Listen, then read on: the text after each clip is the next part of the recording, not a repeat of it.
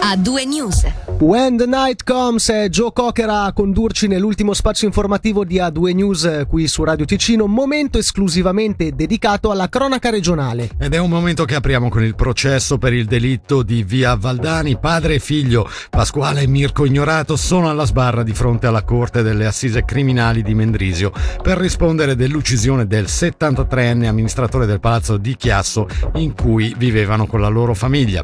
I fatti risalgono al 2015. La vittima aveva deciso di non rinnovare il contratto d'affitto e per questo i due avrebbero organizzato una vera e propria spedizione punitiva. Il 57enne e il 29enne devono rispondere di assassinio, subordinatamente omicidio intenzionale e aggressione. Il fiduciario 73enne ha dichiarato la procuratrice pubblica Marisa Alfie ha soltanto svolto il suo lavoro di amministratore riscuotendo la pigione dai locatori.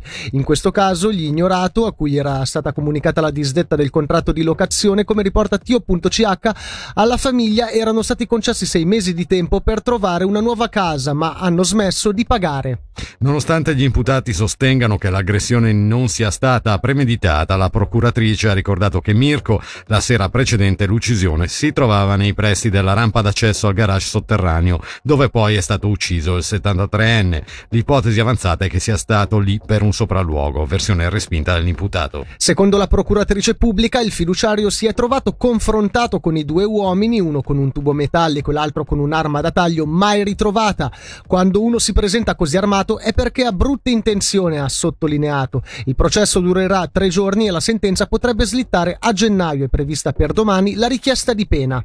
Tiziano Galeazzi è stato rinviato a giudizio. Il municipale di Lugano verrà processato in Italia ad aprile dell'anno prossimo nell'ambito dell'inchiesta pecunia Olet condotta dalla Procura di Bergamo per reati di natura finanziaria che risalgono al 2011. Riassumendo brevemente i fatti, nel 2018 gli inquirenti italiani avevano chiesto il rinvio a giudizio di sei persone, Tiziano Galleazzi compreso, in relazione a quanto fatto da un'imprenditrice della provincia di Brescia, residente nel Luganese, che avrebbe svuotato i conti di alcune società trasferendo il denaro su conti in Svizzera, a Singapore e San Marino. In una nota Galeazzi ha fatto sapere di affrontare il processo con serenità, convinto che finalmente dopo dieci anni verrà fatta chiarezza sui fatti che risalgono a quando era consulente bancario.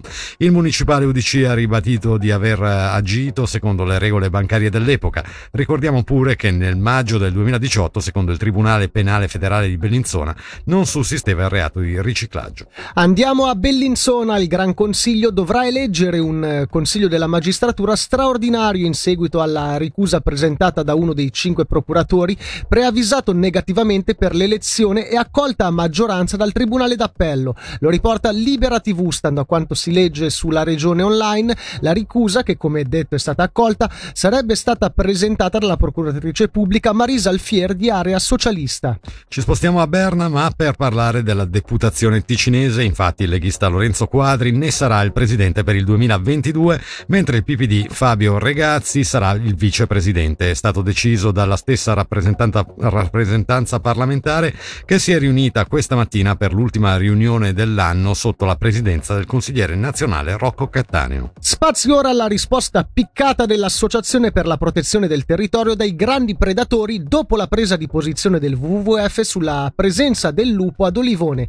Il WWF, lo ricordiamo, ha chiesto rispetto per questi animali che non rappresentano un pericolo per l'uomo e che contribuiscono a mantenere equilibrio nell'ecosistema, in modo particolare tra bosco e ungulati. L'associazione contro i grandi predatori, invece, oggi ha sottolineato come gli abitanti della Val di Blenio corrano il rischio di dover affrontare situazioni difficilmente reversibili, chiedendo rispetto per i contadini sempre più confrontati con un futuro incerto. Secondo l'associazione, se le autorità continueranno a non porre freni all'espansione dei lupi, lo scenario delle valli proporrà un territorio sempre più selvatico a causa dell'abbandono degli alpeggi e dei prati montani e i prodotti locali saranno sempre più scarsi per la chiusura di numerose aziende agricole con la conse- conseguente perdita di posti di lavoro. Tra gli altri argomenti sollevati dall'Associazione contro il lupo, la perdita di conoscenze e tradizioni secolari e l'aggravamento ulteriore della crisi demografica delle località più periferiche. Voltiamo pagina, gli impianti di Airolo Pescium e di Cari hanno deciso di posticipare l'apertura prevista prevista per venerdì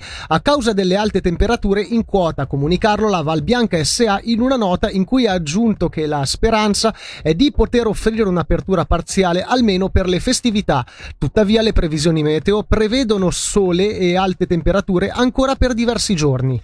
L'aumento delle diossine rilevate attorno all'inceneritore di Giubiasco, con misurazioni in corso nella zona degli ex inceneritori di Riazzino e Bioggio, e l'autonomia comunale nella determinazione della tassa sul sacco.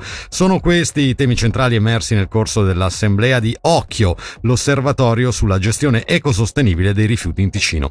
Come tradizione sono stati attribuiti l'occhio d'oro e l'occhio verde a chi si è distinto nel corso del 2021, mentre quello nero al comune meno virtuoso nella produzione gestione di rifiuti. Sentiamo Daniele Polli, co-coordinatore e segretario dell'associazione.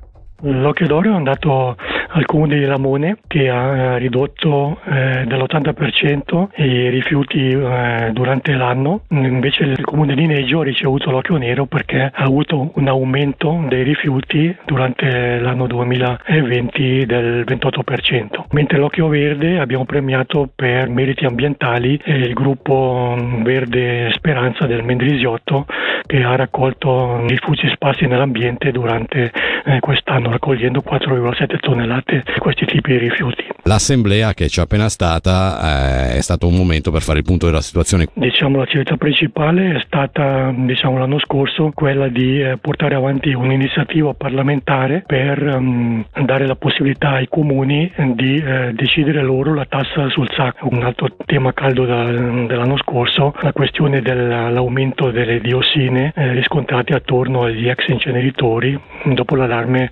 che era scoppiato a Losanna dove si erano trovati delle percentuali molto elevate di diossine dove si voleva instaurare un parco giochi e questo ha portato noi a chiedere mm, di verificare com'è la situazione in Ticino visto che avevamo due inceneritori a Riassino e Bioggio e purtroppo mm, non ci sono ancora dati.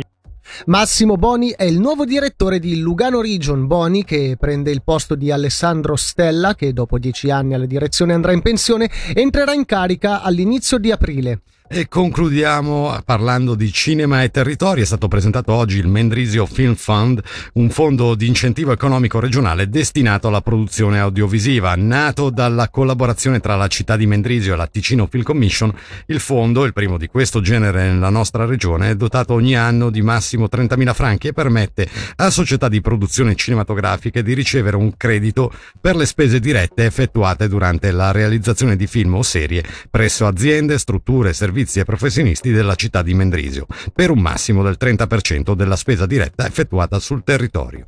E con quest'ultima notizia dedicata al cinema possiamo dire conclusa anche la puntata di oggi di A2 News su Radio Ticino, ricordandovi che la redazione tornerà domani e già a partire dalle 6 e mezza di mattina per poi tornare con A2 News sempre dalle 17 alle 19. Beh, Michele, allora dopo tutta questa carrellata carrellata di notizie di musica per due ore, a noi non resta per oggi che salutare, quindi...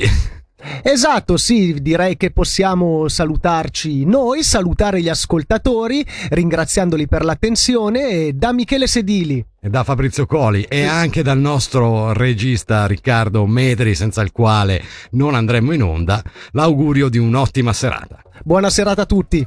A due news. Grande musica, grandi successi.